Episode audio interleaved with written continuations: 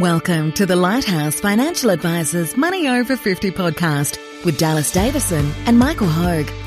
This information is general in nature and does not take into account your objectives, financial situation, or needs. Therefore, you should consider whether the information is appropriate for you and your personal circumstances. If you require personal advice, please contact Lighthouse Financial Advisors. Here are your hosts, Dallas Davison and Michael Hogue.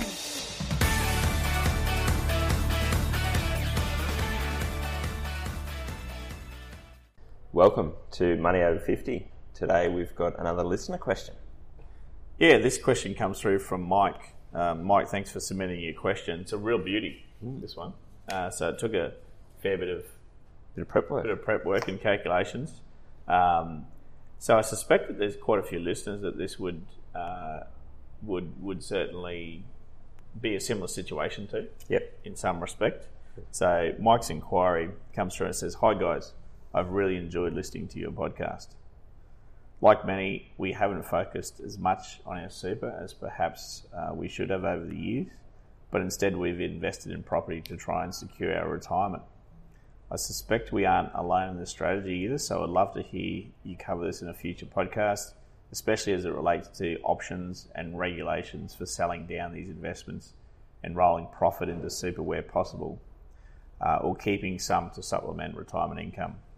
Clearly, capital gains tax must come into the equation, as does the total amount actually allowed to be deposited into super uh, versus income tax and costs associated with keeping investment properties. So, if you want to, Mike's given us permission to use uh, himself and his wife Janine as a as an example. Uh, he mentions that our situation is, fo- is as follows: Mike and Janine, age 56, combined superannuation balance is 410,000. Uh, rental property one has a current value of six hundred thousand dollars. Uh, the purchase price uh, and also the loan balance is two hundred and sixty thousand dollars, and it pays rent uh, of nineteen thousand dollars before expenses. Property two is almost identical. It's six hundred thousand dollars per. Um, uh, so, sorry, six hundred thousand dollar value, a purchase price slash loan balance of two hundred eighty thousand dollars, and income of nineteen thousand dollars before expenses per year. And rental property number three is a current value of six hundred thousand dollars, uh, purchase price slash loan balance uh, of four hundred thousand dollars, and the income is marginally higher at twenty one thousand dollars per year before expenses. So um, we are planning to retire in about five years. Would love to hear you explore the options, Mike. Fantastic. Thanks for that, Mike. Uh, and so, Michael, you've got into the weeds with this. You've got the, the Dead Sea Scrolls of, of spreadsheets that, you've, that you've looked at, that you've We- prepared. This is something that you, you did look at this just recently for a client as well, didn't I you? did, so you yeah. had the, you had the template uh, in hand. So, um, yeah, I think it, Mike's obviously, I think in in front of a, a few people here, where we often like you said, a lot of people have a similar strategy, and it is something that we see a lot of. What, what, where they, these guys have already started to take a few things into account, which we which we'll look at here is um, that, that a lot of people don't take into account is you know the holding costs of keeping those properties over the next five years. Yes. So that's number one that I see a lot of the time where people kind of think about what will this be worth in five years and, and what else could we do with that, but not not taking into account well how much is it going to cost us to keep paying those loans and, and keep and, and hold those properties over the next five years. So that's the first one that Yep. I think they're, they're obviously uh, realise that there is a cost associated with that and it has to be taken into account. Um, and then capital gains tax is the other big one that, Mm. that and that we'll look at is that it obviously needs to needs to be taken into account, but it needs to also tie in with income tax, which is the other thing. So Yes. those are those I think are the two uh, the two things that people don't tend to take into account. Um, is the, the tax side of that um, now and in retirement, or is in when you go to sell this down, and the holding costs on the way through. And the third one, which I don't think um, anyone really thinks about too much, because human nature is we really struggle with this, which is opportunity cost, which is something that you'll talk about here. Is what are your other options? What else could you do? Yeah, Because it's very easy to stack something up and go, well, does it make sense to keep this or do this?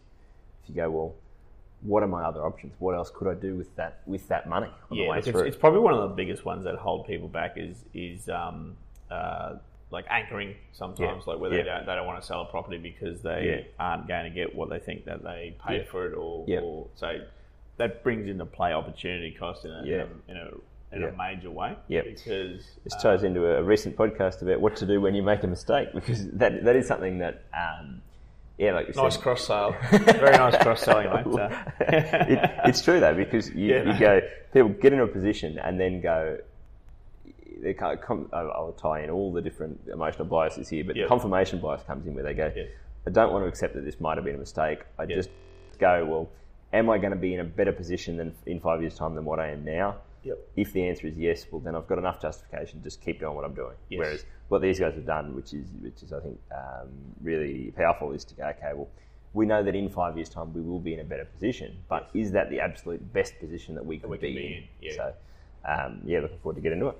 So going through, um, first of all, I'd like to start with the the holding costs of the property before we actually look at anything else. Yep. And I'm going to I'm going to come up with a figure, uh, an annual maintenance figure per property, Yeah, and that figure is going to reach seven and a half thousand dollars per annum. yeah, And a lot of people would say, no, it's nowhere near that that. but it is. And and here's where I've come up with those figures. So um, I'm going to say that if you own a house, and we're talking about owning a house here for rental purposes for long term, Yeah. because the the whole scenario is Yeah. is Every, um, every, I think this do I hold it forever? Yeah. Or do I hold it for five years? Yeah. Do I hold it? You know, get rid of it now. Um, the expected value of, of that holding that each year is, is what we're looking for here. And that's that's I think the key is that you can't say in this next year I might not spend seven and a half thousand. You may well not, but you might also That- spend fifteen thousand. That's that's correct. That's spot on. So, um, the the obvious costs that stick out to me are that 15 years the house will need a paint in the inside and the out, Yep. um, and that's going to cost somewhere in the ballpark of forty thousand dollars. And we're not looking at penny pinching here. We're looking at approximate ballpark cost. Yep. Um, so we're saying forty thousand dollars uh, every fifteen years for paint inside and out. That comes to two thousand six hundred and sixty-six dollars per year on average. Yeah. Um, I'm also going to say that every 15 years, the split system air conditioning uh, needs for the entire house needs uh, to be replaced, Yeah. which is a cost of about twenty thousand dollars. Now I know because mine needed replacing after years. Yep. So, um, and that's what it cost. It cost twenty thousand dollars. Yep. So, so um, That's an extra. That's an extra thirteen hundred. thirteen hundred and thirty-three a year. Yep. And then I'm going to say that every single 20 years, um, a rental house Yeah. where people don't take good care of it as much as you. Yeah. Um, in fact, probably every house would need this anyway. You're going to need to replace the floor coverings at least once uh, over that period of time, even if they're tiles. Uh, you're going to need new bathrooms and you're going to need a new kitchen. Yep. That's about the, the, the longevity Yep. of, Of each of those those things, yeah. types of things. So Yeah. that's going to be fifty thousand dollars or thereabouts every twenty years, which is two and a half thousand dollars per year. Yep. And then there's going to be general maintenance every year, where I've said, uh, yeah, electrician comes, you know, once, and a plumber comes once. Yep. There's a thousand dollars. Yep. Um, And there's, there's other bits and pieces. There is definitely stuff that I have left off Yeah. here. There's stuff that I've forgotten. There's stuff Yeah. that's um, you know, hot water systems and Yeah. things like that, um, Yeah. light fittings, all of Yeah. those types of things. There's all these things. Um, what all that comes to though is seven and a half thousand dollars per year, Yeah. and people are shocked at that. Yeah, and, and I think that's that's the key is that you go, you've broken that down very clearly. So Mm. if if if that's a surprise, or if you don't agree with that, then then you can choose where to refute it, but you can't refute Yeah. that those numbers add up to seven and a half thousand dollars a year. thousand dollars a year. So, So, yeah. so when we look at, so let's look at at property number one, and that, and what's really helpful, Mike. Thanks for having properties with similar values, Yeah, paying similar amounts of rent. Yeah. So, because they're all worth six hundred thousand dollars, Yeah. these three properties, Yeah. and they pay between nineteen thousand dollars and twenty one thousand dollars a Yeah. year in rent. Yeah, Um, when we break down the costs yeah. So away from that, though, yeah, so we find that you're not keeping anywhere near um, 100% of the rent. In fact, the figure comes down Yeah, to much right. lower than that. I, I feel like I want to do a, a, a warning at the start to go, we're just going to use these figures. And, and if you're listening, if you're at different locations around Australia, all of these figures are going to be different depending on where you are. We don't know where these houses are. We don't know exactly what these amounts are, but we think that's a reasonable estimate Yeah. of, of each of these costs. So, If you're in North Queensland, add Yeah. more to it Yeah, because it's, it's more expensive here. Uh, so rent coming in, property number one, nineteen thousand dollars. Rates and water, two and a half thousand dollars going out. That's one expense. Um, insurance, landlord's insurance, home in, home insurance, and Yep. landlord's insurance. No contents insurance because it's a rental property. Yep. Two and a half thousand dollars. Yep. Um, real estate fee, Yep. ten percent of the rent, yep. one thousand nine hundred dollars. Maintenance, seven thousand five hundred dollars. One point two five percent of the, the value of the property Yep. comes to fourteen thousand four hundred dollars of total expenses before the interest on the loan. Yep. So nineteen thousand dollars comes in, fourteen thousand four hundred goes out. Um, Mike and Janine are keeping, I'm guessing, around about four thousand six hundred per per year. Um, property number one, uh, property number two, the same figures. Nineteen thousand dollars comes in, total expenses go out of fourteen thousand four hundred. You keep four thousand six hundred dollars. Um, property number three, a little bit more rent comes in, twenty one thousand dollars. The the the expenses are similar, excepting for the fact that the real estate fee in dollar terms is Slightly higher. higher Yeah. because it's a percentage. The total expenses of fourteen thousand six hundred, rent of twenty one thousand dollars. You keep six thousand four hundred dollars. So, if we add up what you're keeping um, before you pay interest on the loan or the loans, uh, four thousand six hundred from property number one and two each, uh, six thousand four hundred from property number three. A combined amount of fifteen thousand six hundred is what um, is what's you're keeping out of out Yeah. of that Yeah. um, before you meet the interest on the loan. So And that, that, that hits very neatly into your, your first conclusion, which jumps out at, at most people. Well, the first conclusion we see this with a lot of people, and I think um, Mike, in your email, you've actually alluded to the fact that you you resigned Yeah. um, to Yeah. selling them at some stage Yeah. because of this reason. And the first reason is that it's the classic case of asset rich, income poor. So one point eight million dollars of property. Yeah. After all of those expenses, um, you get to keep in the hand before interest on the loan Yeah. before taxes Yeah. fifteen thousand six hundred per year. So the first conclusion is even if you paid the debts off over the next five years, um, fifteen thousand six hundred dollars of Rent. rent in the hand isn't going to be enough to anywhere near enough to Yeah. live on. Yeah. Uh, in, in retirement, so it's a, it's a, it's asset rich in the Yeah. terms of one point eight million dollars. I think that- property value, but the Yeah. the income is really really poor from that from that, and, and, and it certainly it just won't work in And retirement. it, and it doesn't. I mean, it's only got to, like, as we said, you can torture these numbers as much as you want, but you cannot make that that net rental income stack up anywhere near what you're going to need to live on. Either, You know, so that's that's assuming the amount of I've heard this many, many, many times is that yes, I'll buy this property and I'll I'll have it paid off by the time I'm retired and I'll live off mm. the rent. And we can look at that and you know, even even assuming you've got 1.8 million dollars worth of property completely paid off, all all debts paid out, everything else, you you've got sixteen thousand dollars a year to live on. It's Yeah. not going to happen. You are going to have to sell down those properties yep. at some point. So, Yeah. uh, yeah, I think, and, and that's as you said, Michael alluded to that point, is that the resigned with the fact that this has to happen at some stage because you just can't live off. You Yes. can't live off that. So, anyone that anyone that is listening to this, or anyone if you're talking to that says, "Oh, well, we're going to have this property, we'll pay it out, we'll live off the rent," you're not going to be able to. You are Yeah. going to have to sell that property. Yeah, and people actually people often comment on the the weekly rental in dollar terms. So they say, "Yeah, I'm getting four hundred dollars a week rent." Yep. But when you break down the cost there, you're Yeah. really only keeping hundred dollars of that Yeah. because because after all those costs are stripped out, Mm. um, yeah, you're keeping about twenty five percent, about a quarter of what the rent Yeah. coming in is after all of those expenses are met. Yeah. And like I said, that's before we've even looked at the current loans Yeah. that Mike and Janine have on those Yeah. on those properties. So, with the first conclusion, Yeah. um, that makes it easy because you resign to the fact that you will have to sell it at any point in time, assuming you want to live off more than fifteen thousand six hundred dollars Yep. of of uh, of income every year. Yeah. So if, if, if you want to live on that, it's fine. Just go on the age pension, go on Yeah, the job seeker, go to, we're, we're good. We don't even need to stop listening to the podcast. It's fine. Don't worry about it. Well, the miraculous thing is you could, you could even have that much income, you wouldn't get a cent of age pension with that much. yeah, that yeah, well, your assets. asset test, yeah, Um, it'd be too high. But and and of course, um, Mike and Janine, they're only age fifty six. They want to retire in five years, so be. what, what I mean is, if, you, if you're happy to live on 16, you don't need one. You don't need one point eight million. Yeah, you're right. You, You, don't. you, have reached enlightenment. You're sitting in a cave somewhere eating a bowl of rice true, so it's true. fine.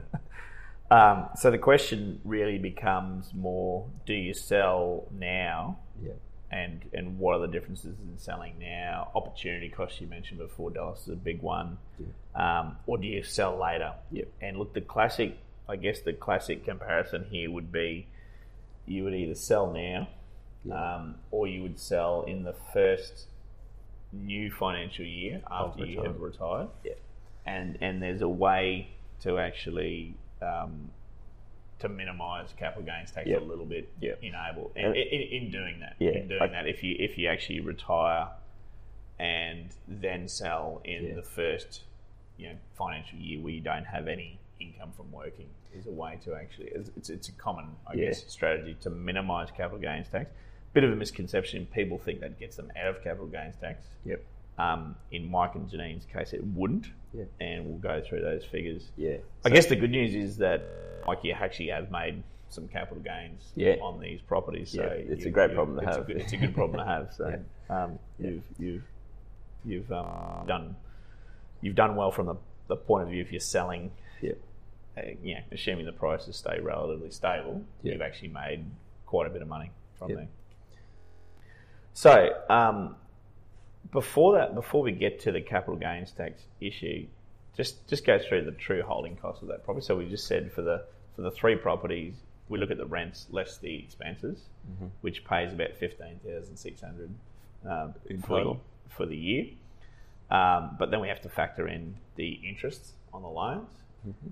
We can assume the, the loans are interest only because, um, Mike, you mentioned the purchase price and the loan balance is the same. Yep. So we, know, again, can assume that, that you purchased one property way back when for two hundred and sixty thousand dollars, Yep. and you borrowed you know, pretty much the whole a whole amount, uh, and it's now currently valued at six hundred thousand dollars. So essentially, the holding costs, uh, if you add the interest on at three and a half percent, and who knows what interest rates are at this point in time. Like Yep. there's such a variance in terms of people have got a two in front of Yep. their loans for some of them, but others are still up, uh, especially on investment and interest only I property. think, I think three and a half percent is, is and half relatively fair 4%, there because, so- as you said, the two parts to it are that investment investment debt is uh, a little bit higher and interest only debt is, is tends to be a little bit higher. bit so higher, even if your yeah. home loan is at two point eight percent, which Yep. is sort of craziness, but you you um, yeah, I think three and a half percent. You've been you've been fair there, Michael. I'll, I'll, Thanks, I'll agree mate. with that.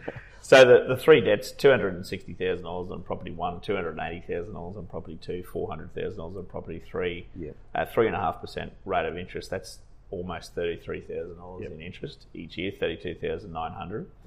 So we know that the rent coming in is fifteen thousand six hundred or thereabouts after the after the holding costs of the property. If we subtract thirty two thousand nine hundred uh, in interest costs on the loan.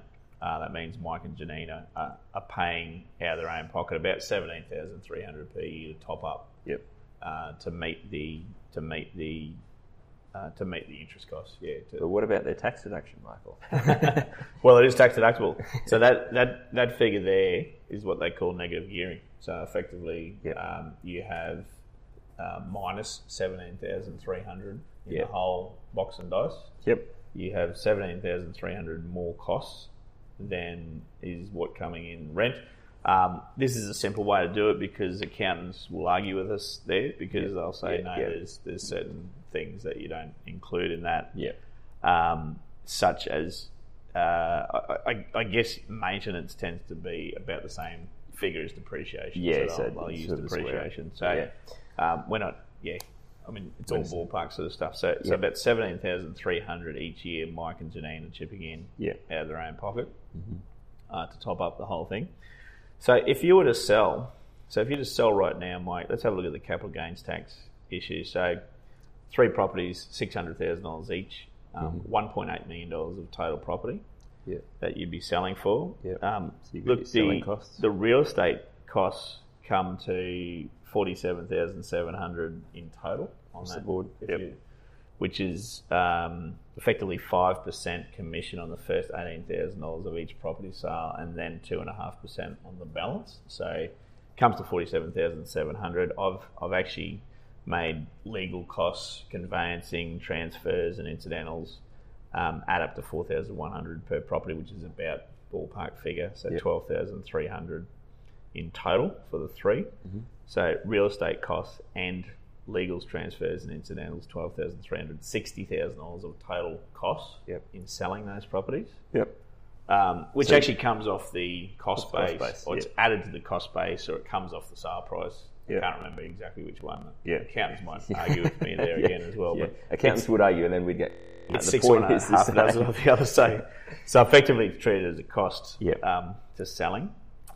So one point eight million dollars less sixty thousand dollars in sale costs, Yep. less paying the loans out, Yep. nine hundred and forty thousand dollars leaves eight hundred thousand dollars of net proceeds Yep. before paying capital gains tax Yep. and before disper- uh, Yep. yeah after paying at the debts and the and the real estate costs and all that it leaves eight hundred thousand dollars from one point eight million dollars of total sale. And as you said, this is a great case study because the calculation on your capital gains is, is exactly the same because the purchase price is Yes. is what your what your loans are. Your capital gains is is that same figure. It's eight hundred thousand. It is, That's yeah. The, gain that you've the only on. caveat there, and this is this is one just to be careful of. Um, people assume that, that what they actually paid for the property Yes. is the cost base of the property. So, Yep. um, to give you an example here, you pay you pay um, two hundred eighty thousand dollars for a property. You sell it for six hundred thousand dollars. Um, you would assume that your capital gain is three hundred and twenty thousand dollars because the cost and the purchase price was Yep. two hundred and eighty thousand dollars. Um, what actually what actually reduces the cost base and therefore increases the capital gain is depreciation depreciation. On the property, so that your accountant may be claiming depreciation on those properties on the way through. Yeah. on the way through, um, which lowers the cost base.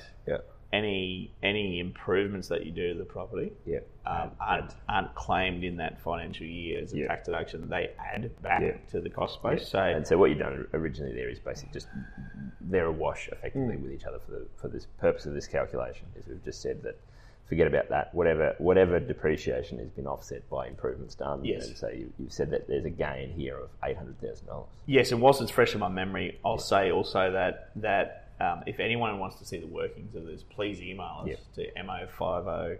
Uh, Podcast. sorry, mo Podcast podcast, at- at mo50.com.au. We'll, Yeah. we'll mention that again later and towards Yeah. the end. Yeah. Um, we'd be only too happy to Send provide you with all the figures so you can listen again to the podcast and actually go through these figures. But um, effectively, let's assume that the the remaining funds of eight hundred thousand dollars is also the capital gain Yeah. in this case. Um, so we have capital gains of hundred thousand dollars. Mike and Janine have eight hundred thousand dollars of cash in their bank Yep. because they've paid out the loans, Yep. um, they've paid the real estate costs and the legals and the transfers, and they have eight hundred thousand dollars of um, money in their bank effectively before paying capital gains. So capital gains um, again. Uh, first of all, we'll assume that these properties have been uh, for longer than twelve months. I think it's fair to say that they have been, um, given the Yeah. amount of capital growth. Yep. So um, a big one there is that that capital gains are halved There's a fifty percent discount on, 50% on assets discount. owned for more than twelve months. on assets owned, uh, yeah, for more than twelve months, as just as Dallas just uh, mentioned. So eight hundred thousand dollars comes down to four hundred thousand dollars. Yep. Going to assume also that um, Mike, I think he did mention that Mike and Janine own these properties together. Yep. So what that means is that there's four hundred thousand dollars of remaining capital gain, and that splits up two ways. Yep. And two hundred goes to Mike, two hundred goes to Janine. Now, to clear up another misconception about capital gains tax, capital gains tax is just as if you had Yeah, another earned- job. Yep, and, went and earned two hundred thousand dollars. $200,000 Yep, yeah. So Um, yeah, that's that's a good point because I hear that a lot where people go, "What is what is the rate of capital gains tax?" And that's a, a good point to make. Is that it's just like any other income. I think that the the thing that people get a bit confused about is the fifty percent discount. That's just that just reduces the amount of gain that gets added to your taxable income. Yep. But as you said here, in this case, they've got eight hundred thousand. It's it's fifty percent. There's a discount for owning it for more than twelve months, and then that, that is split between the two of them because these assets are owned jointly. Yep. That two hundred thousand dollars worth of income gets added to their, their, their taxable income in exactly the same way as if they went and Yes. got another job and earned that um, Yeah. or did something else. So.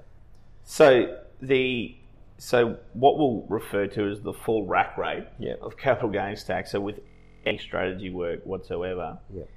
if Mike and Janine, and we've had to make assumptions for this because um, Yeah. um, he didn't go into the level of detail of how much they earn, but let's assume they both earn a salary of ninety thousand dollars Yeah. uh, each. So if that was the case, and um, another two hundred thousand dollars each of assessable capital gain tacked on to their Yep.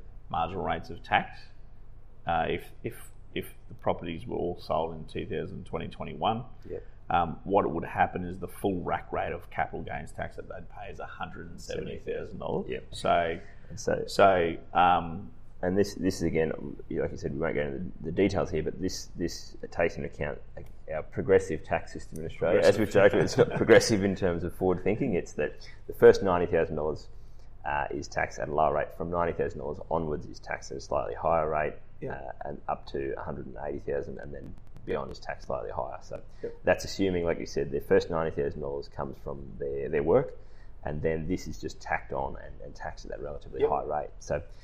Uh, depending on you, depending on their income, that's the point you're making. The the actual amount that they pay there might be slightly higher or Yes. lower than that Yeah, that's 170. But it's it's a good, uh, I think, good average to, to work on. yeah, again, assuming that they um, they both earn $90,000. Fair enough assumption, I think. Um, So, so now, um, so $170,000 is a full rack rate. We'll talk in a minute about how we use strategy to get that down quite a bit. But the first comparison that I like to make is that if they actually waited until they retired, Yeah. So uh, and like you said, this is the to me the most common strategy that I hear of is people go, well, we'll hold this property, wait until we retire. Then the year after we retire, we'll sell it because, as you said, we can't live on 16 Yep. grand a year. We're going to sell these properties in that first year, so that. And I think this is the point that you're getting to is that for most people, the plan, the point of that is to minimise capital gains tax. Yes. Yeah. Yes, and, and it does. Yeah. Um, it doesn't eliminate it. So one of the misconceptions is that it eliminates it. Yeah. And it may if the capital gain was low enough. Yeah. But in this case, Yeah. um, $400,000 of assessable capital gain. Um, what would happen if Mike and Janine, let's, let's use a real simple scenario, they retired on the 30th of June Yep. and um, of, in five years' time, Yep. and then they sold on the first of July the three properties. Um, what would happen is that they they would still have four hundred thousand dollars of capital gain Yep. in that new financial year. Um, they wouldn't have ninety thousand dollars each Yep. of income though, income, because yep. they'd just retired the year before. So, using our progressive tax brackets, um, Yeah. they'd pay a little bit less tax because how, how it how it how it pans out is just that that um, some of that two hundred thousand dollars of capital gain each would be On at zero lower. percent tax, and then Yep. some would be at at 19%. nineteen percent, Yep. and some would be at thirty two and a half percent, and Yep. so on and so on. So Yep.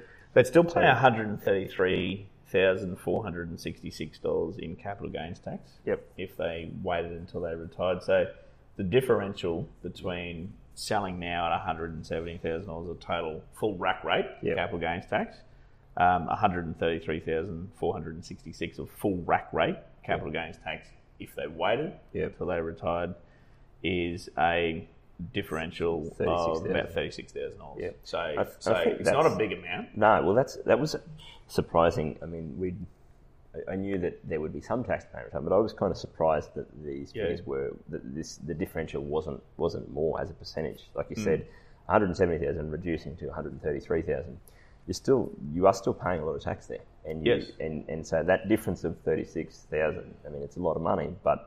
It's not going from one hundred seventy thousand to zero dollars, which I think No. is intuitively what most people think It, would it, happen. it is. It is intuitively. They kind of go, well, I'm think retired. I don't pay tax anymore. Yeah. You go, well, if you have enough income in that year, you are paying tax, Yeah, and that's, that's right. that's sort of what you've compared. Yeah. Um, the the before I forget about it, the, the the one that I wanted to sort of uh, talk about is what you hear a lot is people people are then optimising for minimising that tax in retirement. So going instead of selling all three of these properties in this year, we might sell one now and one the next year and one the year after, and it becomes a five-year stage strategy Yeah. to exit.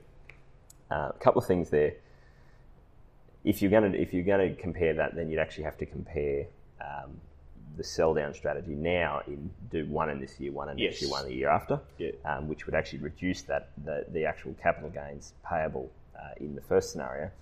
And secondly, what you're not what you're not taking a lot of the time, if you're optimizing for minimizing that capital gains, you Yeah. can do it, but there's a lot of money that's going out of those holding costs, as we've just Well, seen there. yeah, that, that clearly comes back to opportunity cost, doesn't Yeah, it? So it wraps it all right. up nicely in, in opportunity costs. There's a lot of holding costs. Um, there's that period of time there that you Yeah. actually uh, aren't earning any income, or Yeah. very little income, Yeah. not, certainly not enough to survive off. Yeah. Um, And that's that's I think um, we- we'll get to at the very end Yeah. of this talking about when to keep and when to sell. But I think that's that's probably a point is that if you're if you like many people you just can't stomach the thought of cutting a check to the ATO for one hundred seventy thousand, it's not as easy as um, oh well I don't want to cut that check so I'm not going to have to cut one at Yeah. all. And Yeah. and secondly, if you're really feel that sick about it and you can't can't pull yourself to pull it can't get yourself to pull the trigger on doing that right now, you you can do a phased sale now and next Yeah. financial year and the year after. Well, it, what it, what it generally ends up happening is that even if you wanted to sell three properties tomorrow,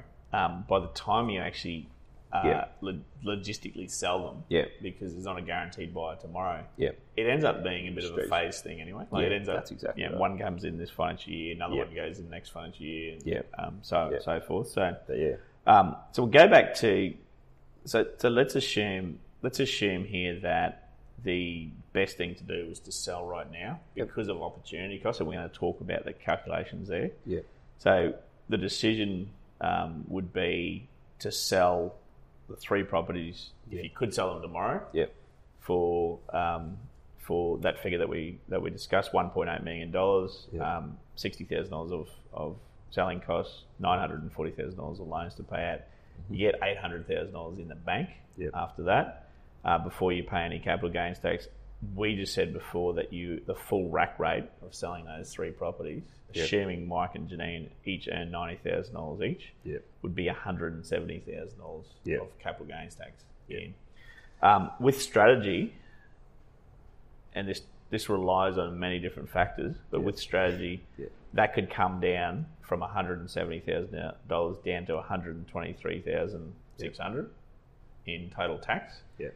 And and what that what that utilises is the concessional contribution carry forward legislation. Yeah. We have done podcasts. We have done podcasts on this, So yeah. go back and have a listen to I, that. I, I love I love the name of it. I love the strategy of it. I love everything about it. The concessional contributions carry forward. It's, Well, uh, I, I love uh, I love that we've stuck it to the tax man. he still got us for one hundred and twenty three thousand dollars, Yeah, but uh. Yeah. we mightn't be clicking our heels Yeah, yeah, jumping out yeah. of the tax office. But, But, uh, yeah. but we've we've we've been managed to, to reduce it down a bit. So Yeah. here's how this works. Um, we're going to assume so. Again, go back to those income points. assumptions: ninety thousand dollars each. yeah. Um, um, what that means is that is that Mike and Janine, your employers would be paying in nine point five percent super guarantee contribution on that. Um, if we use a basic assumption, Yep. of course that may not be exactly the case. Uh, that's eight thousand five hundred and fifty dollars each in in concessional contributions. Um, now, Mike did mention, and this is this is typical of, of people that do have debt on, on multiple properties, is that he alluded to the fact that um, they haven't contributed to their superannuation Yep. in the past. Yep. And that makes sense because they haven't actually been Yeah. able to afford to because they've been holding the, the property. Yeah. So, what we're also going to assume is that for the last three financial years, including this one now, only 8,550 each has gone in from their employer. Yep. They were able to contribute up to $25,000 Yeah. each um, each So year. that's, so that's your concessional contributions your cap. concessional is that twenty five thousand? five Previously, that disappeared Yeah. if you hadn't used lost it. lost forever. Lost forever. miss the time. But um, through the uh, concessional contributions carry forward cap, we can now uh, effectively Carry it forward. carry that forward and use it in one financial year. And the, the time to use it is when you do sell That's right. Yeah. uh, something for a capital gain. So twenty-five thousand minus eight thousand five hundred and fifty Yep. For each year um, basically leaves over Forty-nine thousand three hundred. forty-nine thousand three hundred and fifty. So they can make that amount as a concessional contribution in this financial year. So Yep. almost, almost fifty thousand dollars each of that Yep. can go into super. Uh, now that gets taxed at fifteen percent as a contribution to tax on the way in. But uh, I mean that's that's fairly obvious. You can sort of see the point of where we're going. There is that a fifteen percent contributions tax on that fifty thousand is a Yep. lot less than, than if that was just Yeah. taxed at your at your highest marginal tax rate. Yes, that's exactly right. So that's forty-nine thousand three hundred and fifty each. Yep. And just just to clear up, because there's a lot of figures getting thrown around here, this is the difference between the eight thousand five hundred and fifty that's gone in um, Yep. over the last finan- three financial years from their employer, less the um, sorry, um, twenty-five thousand less. than twenty-five 8,000. less eight thousand five hundred and fifty. Yep. The difference there times by three financial years is forty nine thousand three hundred and fifty dollars each that they could actually make as a contribution to super first. Yep. Um, claiming that as a concessional contribution, Yep. which effectively um, reduces their their capital gain or their taxable income by Yep. that same amount. Yep. By forty nine thousand three hundred and fifty. So, yeah. If you imagine it, the way that I imagine this is that the first forty nine thousand three hundred and fifty of that two hundred thousand capital gain each Yep. is capped at fifteen percent tax, Yep. as opposed to in the previous scenarios, they were paying nine percent tax Yep. on that amount. Yep. Um, so they pay less tax there um, through the tax brackets. Then they they So um, even, even allowing for your contributions tax there, that's that's what you've covered off on in there, and that's that's their total tax bill. Of, Yeah, so we won't go through the figures. It's it's going to be too confusing over a podcast. But like we said, just email us Yep. at podcast at mo50.com.au Yep. and we'll we'll forward through the the working sheet here. Yep. So um, effectively, what it does is it reduces one hundred and seventy thousand dollars of total capital gains tax down to one hundred and twenty three thousand six hundred and eleven dollars. Yeah. So it's a fair reduction. Yep. So, um, and in, in fact, it's a, it's it's less than what they were going to pay in, full rack rate capital yeah, gains tax in- in the first year of their retirement because they could they could take advantage of a bit of strategy Yeah. in that first year of retirement Yep. also. But in this case, yeah. Uh, they're able to sell now, Yep. pay a capped amount of one hundred and twenty three thousand six hundred eleven dollars in capital gains tax, including the super contributions tax paid. So when I look at that, here's opportunity cost.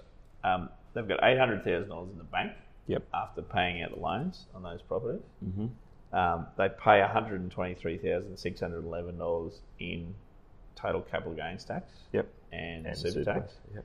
which leaves six hundred and seventy six thousand three hundred and eighty nine Yeah. um, to effectively go into their superannuation fund, So- and that's the amount that goes in after they've After paid that tax. fifteen percent Yeah. tax. So, So, so that's I guess where they get to is before this they had 1.8 million dollars worth of property with that debt remaining. They've now sold all those properties, paid off all their debt, paid off all the paid all capital gains tax, all super contributions tax, and they're left with in their super fund a lump of 676,000. yes, and we know that they qualify for the for the concessional contributions carry forward Yep.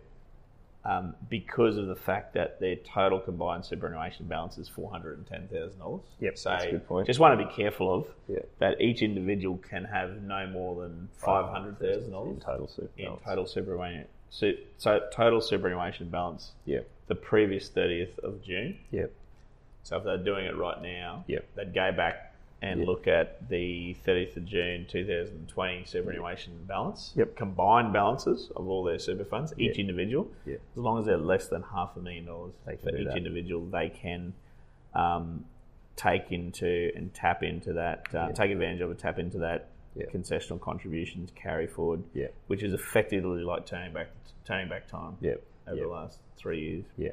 So, as you said, the opportunity cost. This is a great example where. So the comparison is they have they had this prop, they had these properties, they had this debt, and now they have this lump sum of money inside this super. The opportunity cost, which we we touched on briefly before, um, which we uh, I'm sure that's where you're going to go to next, is that not only have they changed that over, but they have now freed up seventeen thousand three hundred dollars a year Yes. worth of that's what it was costing them out of their pocket every year. Yep. Before the tax deduction, which you'll talk, I'm sure, about why that's a fair comparison. But we've Yep. now freed up we've freed up that lump sum to go into super and be invested. Yep. But we've also freed up seventeen thousand three hundred dollars a year. Yeah, yeah. So it makes a big difference. And um, uh, Mike, you mentioned over five years, so it makes a difference over five years. If this was ten years, this would make an even bigger difference. Yeah. Um, but essentially, what happens is that is that from that eight hundred thousand dollars of net proceeds, the tax is paid one hundred twenty three thousand six hundred eleven dollars. Yep. So a total of six hundred and seventy six thousand three hundred eighty nine can go into um, your combined superannuation for Mike and Janine. Yep. Um, let's just imagine it's half of that amount each. Doesn't really matter. Yep. Um, in fact, it would have to be half Yep. each because there's some other legislation that we have to Yep. to, to come around. Yep. But um, uh, effectively, that money goes in. Dallas, you mentioned the seventeen thousand three hundred uh, per year that they were paying in um, out of pocket expenses to hold those properties. Yep. Um, that can now go into superannuation and be claimed as a tax deduction. Yep. So Every we've, financial we've, we've year. used the carry forward for the previous three Except financial years, and, and now moving Yeah. forward, we can we can use that money to to make those concessional contributions in each financial year. Yes, And and, they claim that as a tax deduction, just as they claim Yeah, the so that's- the that's the against the tax comparison, So it's a like for like. That seventeen thousand three hundred is before tax, uh, out of pocket expenses. The money going to super is before tax, out of pocket Yep. expenses. So So six hundred and seventy six thousand and a bit of change in total goes into superannuation plus seventeen thousand three hundred uh, Yeah. per annum. I've only done that for four years because Yep. we used the carry forward in this, year. yep, Um, at a six point eight percent. Big caveat here: this is not guaranteed return, uh, Yeah. but an assumed six point eight percent Net rate um, net rate of return each year. That six hundred and seventy six thousand dollars plus seventeen thousand three hundred per year for four years compounds out to a bit over a million, a million and four thousand dollars. Don't you love it? Don't you love it when you have a spreadsheet this big and the, and the end result lines up with one million and four thousand dollars? Such a neat figure. So it's, Hmm. Yeah, it's- yeah. we haven't cooked the books here. I'm, I'm, I can tell you that this is just lined up perfectly. That that's It what you're yeah. left with in, in four years' time. And, and look, backing up a little bit, um, before we looked at all of this, where 99.9% of retirees in Australia want their money to end up yeah, is in superannuation yeah, the, by the time that they retire. yeah, because and they want at least 1.5 1.6 million dollars per couple Yeah. in there so um, starting with that assumption there Yeah. what this has been able to do is to get that money into superannuation at an earlier stage yeah, it's been taxed at a reduced rate Yep. than internally inside superannuation Yep. for the next five years yep, and it's the compounding effect of you know no um, no maintenance cost, no real estate cost, no insurance, no rates, no water, no Yep. you know all those types of things yeah, coming. It's the compounding and and no interest on the loan.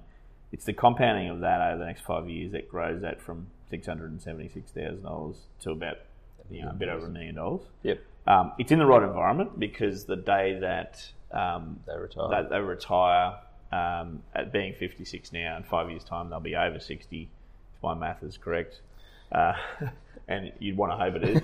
Uh, um, They can so they, the- they to can they can they can basically turn that into a tax-free Yeah. superannuation income stream or account-based pension, Yep, and just think of that as like having a tax-free company. yep, Now, um, the so that's where they wanted that money to end up anyway. Yep. Regardless of if they sold in five years or if they Yeah. sold in four years or three years or whatever. Yeah. So, So, um, I guess a point that I, I we, we sort of we've glossed over, I think, because we Hmm. instinctively know this. But um, one of the questions that Mike had about was whether it's whether regulation allows you to get that money into super. And Yeah. so, so I guess two parts to that as well. We talk we've talked about concessional contributions and, Yep. and that that fifty thousand sort of each, uh, not quite fifty thousand each going in.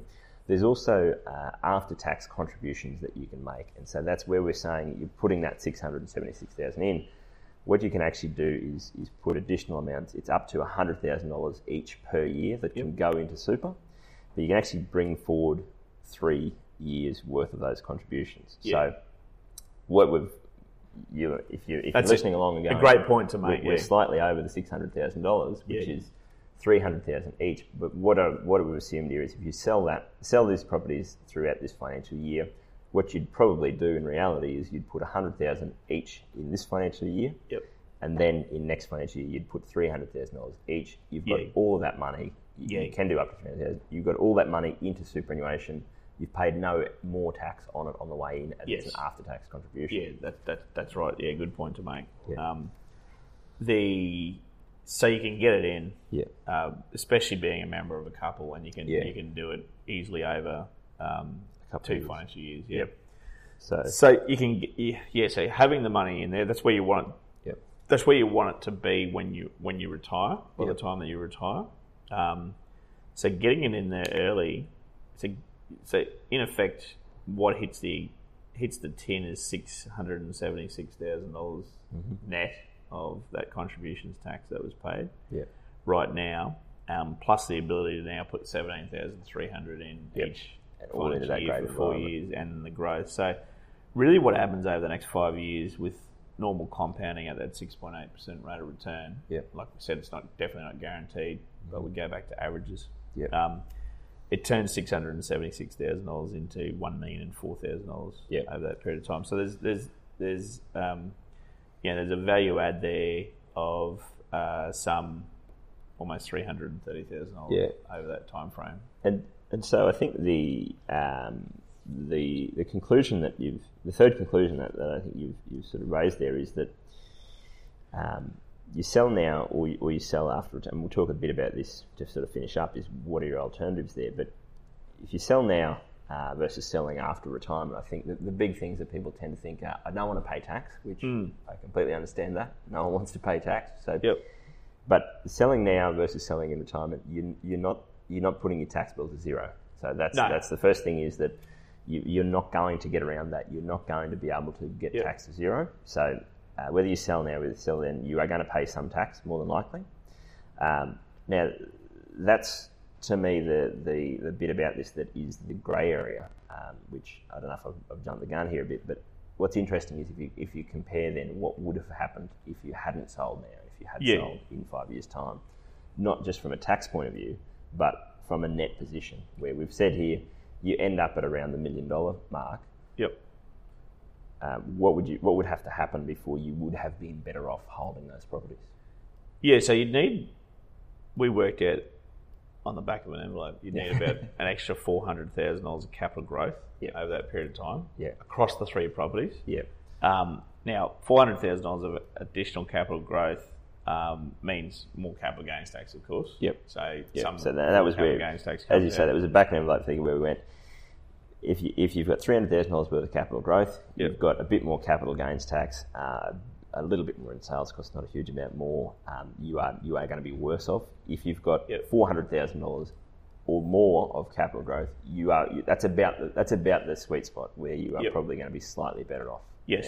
Yeah. Yeah, so I yeah, if those properties collectively grew from $1.8 million to $2.2 million over Yeah. the next five years, Yeah, you would be you would be generally yeah, we always say generally because it's it's subject to Yeah, market many- many fluctuations yeah. that we don't know what's Yeah. going to happen over that period of time. But you would generally be better off. Uh, Sorry, you would generally have broken even yeah, yeah, with um, compared to selling now, Yeah. getting that money into superannuation earlier. Yeah. Um, actually, not having any holding costs. Yeah.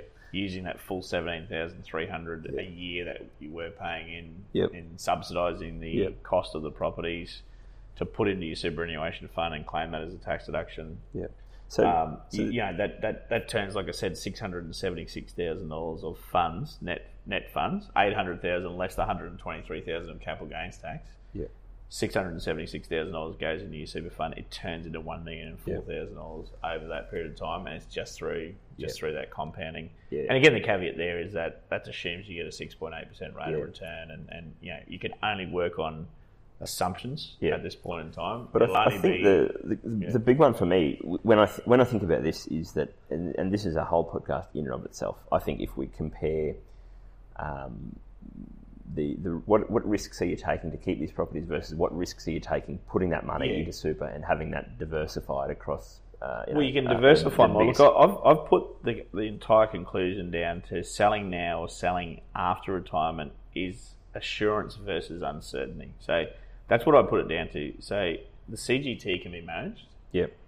um, if you sell now, uh, there's a misconception that you don't pay CGT in retirement. You, Yep. you do and you would. So, look, selling now gives you, I think, a little bit more assurance Yep. because you, um, um, it's a two way street, of course. Now, because what you're relying on, say, five years, because each of those properties has quite a substantial debt still on it, Yeah. You're actually relying on the assumption that the, the value is going to be at least six hundred thousand dollars each, Yeah. Yep. and Plus and more. and plus more. Yeah. Um, And now there's every chance, of course, because property can go backwards, Yep. That the value of those properties Yeah. is So- worth less than that, So what I uh, what and I then actually- that's magnified by the debt. in Yeah. that case because you haven't that- paid the debt out. that was what I found interesting. So when, I, when we looked at these figures, and I went right, four hundred thousand is about the, the in round figures. That's about the amount that it needs to be worth more. And you work backwards from that and say what, and, and most people don't think in this way, but I guess this is our our job is that what percentage, what what does these properties have to grow by in percentage terms over the next five years to Yeah. achieve that? And again, breaking it down even more, if these properties grow by five percent or more per year, you will be slightly better off. Yep. If they grow by four percent or less, you will be worse off. Yes. Yeah. And and the only and I think the big one with this is that because it's too easy to look at it and go 1.8, 2. Point, they're probably about the same. If you said to some, if you're assuming that this is going to grow by more than five percent per year, yeah. that doesn't line up with historical averages.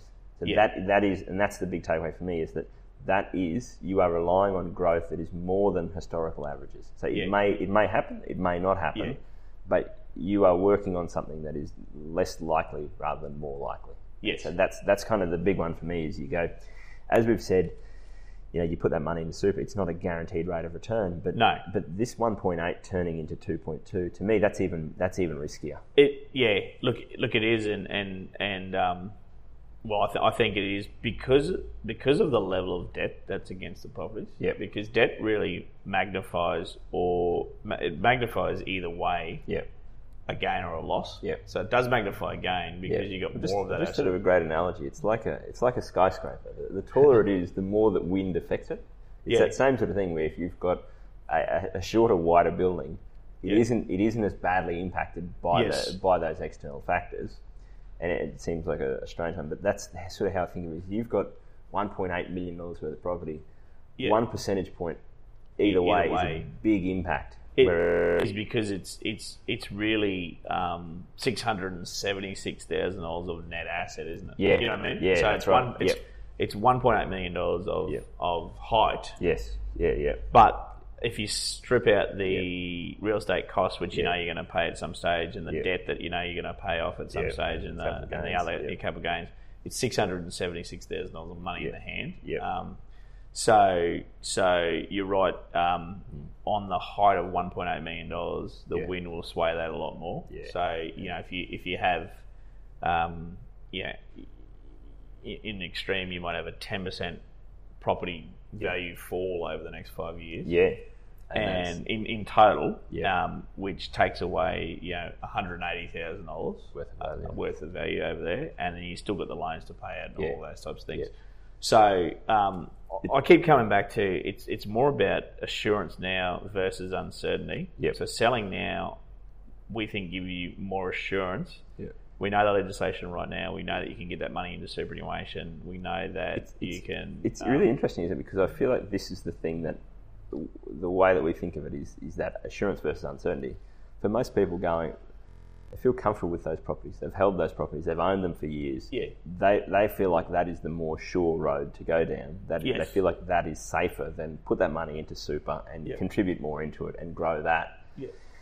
I guess that's that's kind of the, the point we're making here. Is it's not it- it's just not the it's not the case. You're really rely you are really reliant on that sale price in five years' time being Yes. more than Yeah, that's right. Those properties have to grow by more than historically, on average, what they are likely what they have grown by. Yes. They have to do that for the next five years, and you are putting all of your eggs in that one basket. If that Yeah. doesn't happen, your retirement does not look like what you want it to. Yeah. And if it does happen, great, but you're really uh, you're really rolling the dice there on on something that is Yeah.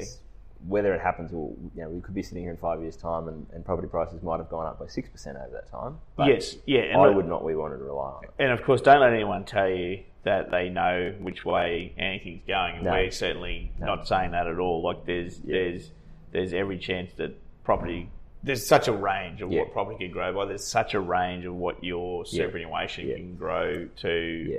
But it- invested with a you know, a growth to a high growth I- I strategy. But like you said, Dallas, the the the big differential there is that you don't have the debt Yeah. associated with your, your superannuation, Yep. and you can be a lot more diversified because And you I- can be invested you Yeah. know, in the largest. 1,500 companies in the world, the largest 200 companies in Australia, or, or more if you want to be. I, uh, I, I think this. I've made some notes for a, a podcast to um, to talk about separately to this, but ties into what I've been thinking about with that, which is that when you're looking at your retirement plan, you know, in this case, you've got five years to when you want to retire. Hmm. You don't want the you don't want the possibility of an extremely high. You just want the, the best range of outcomes. Yeah. You, you you want to end up with you know, in this case, you want to go, okay, we can rely on having between 900 and, and 1.1 million dollars. You Yes. don't want to go, in five years' time, we might have 200,000 or we might have 2 million. Yes, I think for most people, so some people do want that, but I think for most people, what you really want is to go, I know I'm going to be in this ballpark in five years' time. And, Yeah. and the strategy of keeping these properties means that, yes, you might end up with, you could end up with one, you could end up with any sort of amount, but you could Yeah. also end up with $200,000. And Yes. that's, that's not a risk that I'd be, that I'd be wanting to run. Yes, yeah, that's right. Um, the um, yeah, the other thing to note as well that you've you've currently, Mike, you mentioned you got four hundred and ten thousand dollars in uh, superannuation at the moment. Yeah. So again, assuming ninety thousand dollars each in, in income Yep. and um, reasonable capital growth over that period of time, Yep. uh, with the contributions going in, that four hundred thousand generally compound out to about six hundred thousand dollars over the next five years. Yep. So it gets Um, and you've got another million dollars here Yeah. if you sold the properties now and got that into superannuation. So that gets you to the one point six million dollar yeah. mark, uh, which is where you want to be. And, and taking that step back, that proverbial step back that we talk about, Yeah. Yeah. um, one point six million dollars. We talk about that a lot in our podcast. Inside a tax-free trust called a superannuation income Yeah.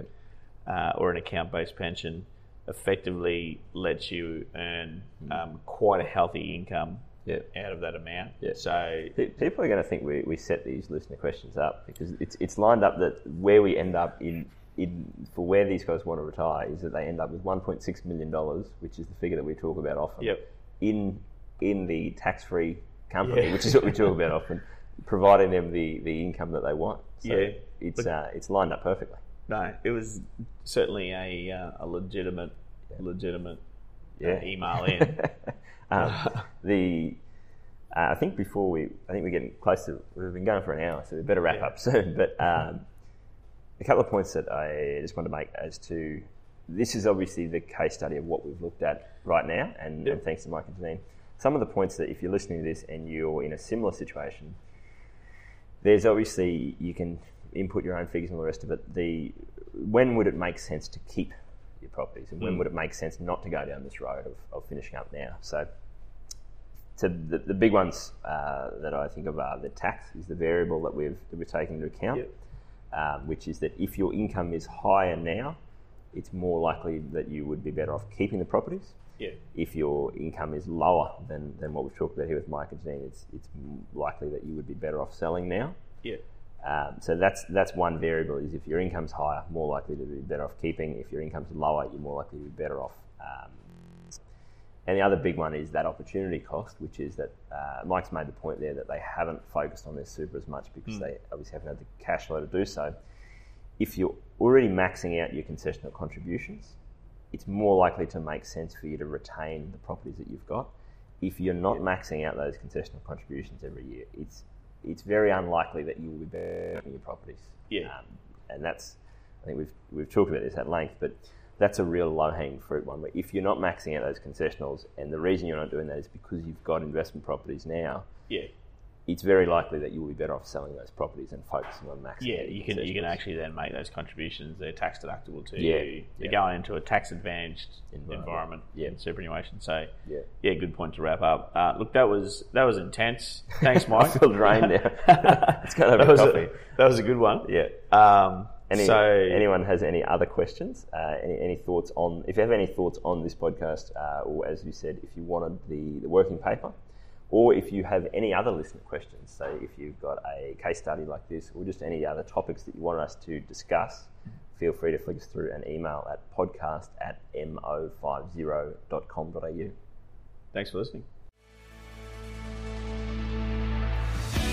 Thank you for listening to the Money Over 50 podcast with Lighthouse Financial Advisors. We look forward to catching up again soon.